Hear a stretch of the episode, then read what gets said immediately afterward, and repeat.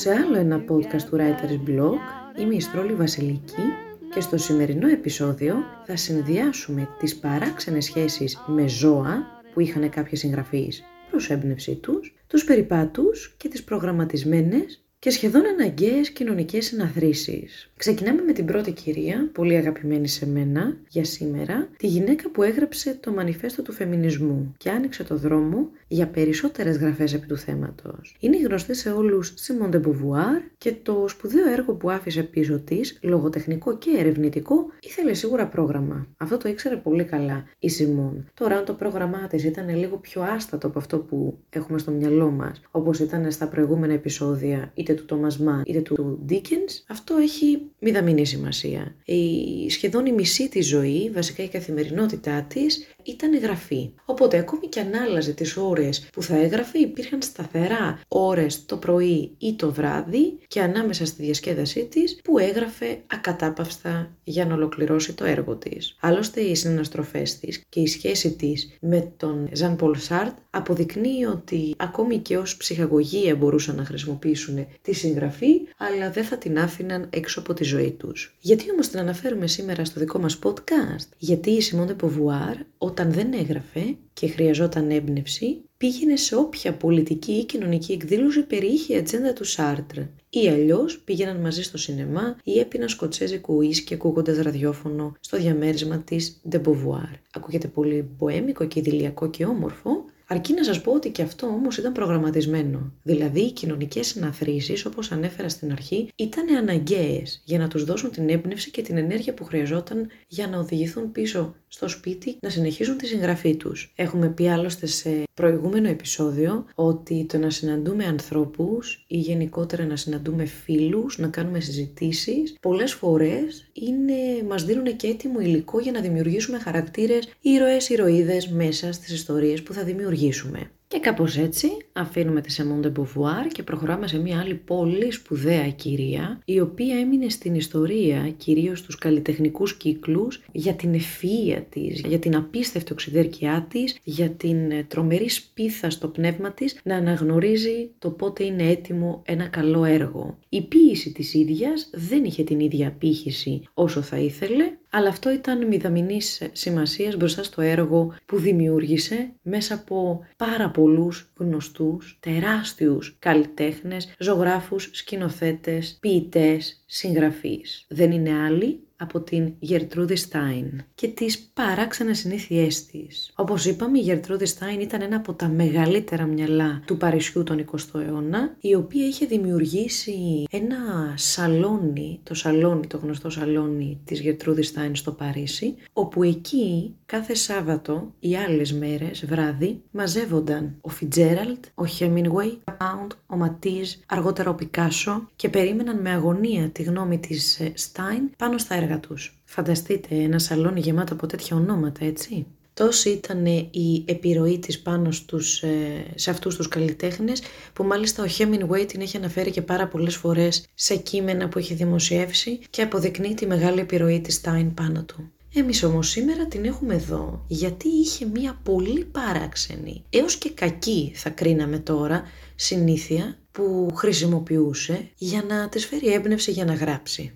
Στα παράξενα λοιπόν αυτά, σύμφωνα με το βιβλίο «Η τέχνη της ρουτίνας», διαβάζουμε «Η Στάιν είχε μια τεράστια μπανιέρα, ειδική παραγγελία για εκείνη. Χρειάστηκε να βγάλουν μια σκάλα για να την τοποθετήσουν. Μετά το μπάνιο της φορά ένα τεράστιο μάλινο μπουρνούζι και γράφει για λίγο. Προτιμά όμως να γράφει έξω αφού ντυθεί. Ειδικά στο εξωγικό «εν», γιατί εδώ υπάρχουν βράχια και αγελάδες. Όπως καταλαβαίνετε και όπως θα αναφέρουμε και παρακάτω, για κάποιον παράξενο λόγο, δεν ξέρουμε γιατί, η γραφή της Στάιν ε, επηρεαζόταν μόνο αν κοιτάζει βράχια και αγελάδες. Μάλιστα υπάρχει μια λεπτομέρεια που μας λέει έπρεπε το παράθυρό της να βλέπει μια τέτοια εικόνα, διότι στα διαλύματα που έκανε από το γράψιμό της, σήκωνε το κεφάλι, κοιτούσε και της ερχόταν η έμπνευση.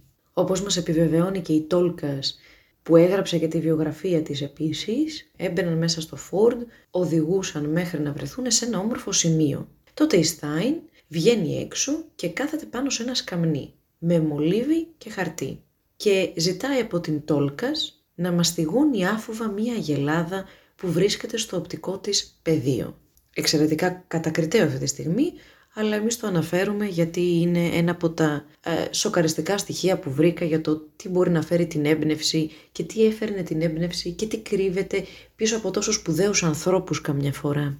Μάλιστα μας αναφέρει πως αν η εν λόγω αγελάδα δεν τέριαζε με τη διάθεση της Στάιν, οι κυρίες ξανά μπαίναν στο αυτοκίνητο και οδηγούσαν μέχρι την επόμενη αγελάδα που θα έβρισκαν. Όταν η Στάιν είχε έμπνευση, έγραφε γρήγορα, για ένα τέταρτο περίπου. Συχνά όμως καθόταν απλά εκεί, κοιτάζοντας τις αγελάδες, χωρίς να κουνάει φύλλο, χωρίς να κουνάει βλέφαρο. Νομίζω ότι μέχρι τώρα ήταν το μοναδικό έτσι εντελώς τρελό, παράξενο και εν μέρη βίαιο θα έλεγα που χρησιμοποιεί κάποιος καλλιτέχνης ως πηγή έμπνευσης. Εμείς αν είναι να κρατήσουμε κάτι θα κρατήσουμε την επιρροή από τις εικόνες της φάρμας ή των ζώων προς έμπνευση χωρίς να πειράξουμε κανένα ζώο φυσικά και πως ε, σύμφωνα με τη δική της ιδέα για τη γραφή η Στάιν έλεγε αν γράφεις ένα μισάωρο την ημέρα, αυτό συναθρίζεται σε πολύ γράψιμο χρόνο με το χρόνο. Το μόνο σίγουρο είναι πως όλη μέρα, κάθε μέρα, περιμένεις να γράψεις εκείνο το μισάωρο μέσα στην ημέρα σου. Ας κρατήσουμε λοιπόν εμείς αυτό το στοιχείο και αν δεν έχουμε καθόλου χρόνο, το μόνο που μπορούμε να κάνουμε για να βάλουμε στο πρόγραμμά μας, ακόμη και αν γράψουμε κάτι που δεν μας αρέσει καθόλου, είναι να προσπαθήσουμε να διατηρήσουμε αυτό το μισάωρο. Και κάπως έτσι αφήνουμε την Στάιν που εν μέρη μας ανατρίχιασε λιγάκι, παρότι ήταν σπουδαίο μυαλό, και οδηγούμαστε στην φιλήσυχη Φλάνερη Οκόνορ. Πηγαίνουμε δηλαδή στο άλλο άκρο. Τη συγκεκριμένη σπουδαία συγγραφέα ίσως τη γνωρίζουμε οι περισσότεροι από το ημερολόγιο προσευχής. Κάποιοι ίσως από το «Και οι βιαστέ αρπάζουν αυτήν». Δύο εξαιρετικά βιβλία και τα δύο. Δεν έχω διαβάσει άλλο της Φλάναρη, αλλά νομίζω ότι αυτά τα δύο είναι τα αριστουργήματά της. Σπουδαία η γραφή της και σήμερα την αναφέρουμε μετά τη Στάιν γιατί είχε και αυτή μια τάση να λαμβάνει έμπνευση και αυτή από ζώα, συγκεκριμένα από πτηνά, χωρίς να τα πειράζει αυτή. Κάπου το 1955 η Φλάνερι Οκόνορ αφού ε, διαγνώστηκε με λύκο, της είπανε πως θα ζούσε μόνο τέσσερα χρόνια. Οπότε τι έκανε, αποφάσισε να επιστρέψει στη γενέτειρά της, να πάει σε ένα πολύ πιο ήσυχο μέρος, στην πολιτεία της Τζόρτζια. Μετακομίζει λοιπόν εκεί με τη μητέρα της και αποφασίζει να ζήσει το υπόλοιπο της ζωής της στην φάρμα της. Κάποια χρόνια νωρίτερα, ένας δάσκαλος δημιουργικής γραφής είχε συμβουλέψει την Οκόνορ να ορίζει έναν συγκεκριμένο αριθμό ωρών για το καθημερινό της γράψιμο και εκείνη είχε ακολουθήσει με ευλάβεια αυτή την συμβουλή. Μάλιστα, όπως έγραφε σε ένα φίλο της, άρχιζε να πιστεύει ότι η ρουτίνα είναι προϋπόθεση για την επιβίωση. Και εμείς χαιρόμαστε πάρα πολύ που διατήρησε αυτή τη ρουτίνα της και έχουμε εμείς τα σπουδαία έργα της τώρα εδώ να διαβάζουμε. Οι βασικές επιρροές της είναι ευδιάκριτες στα βιβλία της. Γενικά η Φλάναρη Οκόνορ ήταν αφοσιωμένη καθολική, οπότε ε, το περισσότερο, ο περισσότερος χρόνος μέσα στην ημέρα της είναι είτε να πηγαίνει στην εκκλησία, ε, είτε να διαβάζει προσευχές, είτε να ακούει στο ραδιόφωνο δελτία καιρού και έπειτα προσευχές, διατηρούσε όμως με ευλάβη όπως είπαμε τις καθημερινές τρεις ώρες της, 9 με 12 το πρωί, όπου έγραφε. Μάλιστα ίδια αναφέρει σε έναν δημοσιογράφο ότι δεν την ενδιαφέρει αν μετά ε, ή την επόμενη μέρα αυτό που έγραψε θα το κάνει κομματάκια, φτάνει 9 με 2 να έχει γράψει κάτι κάθε μέρα.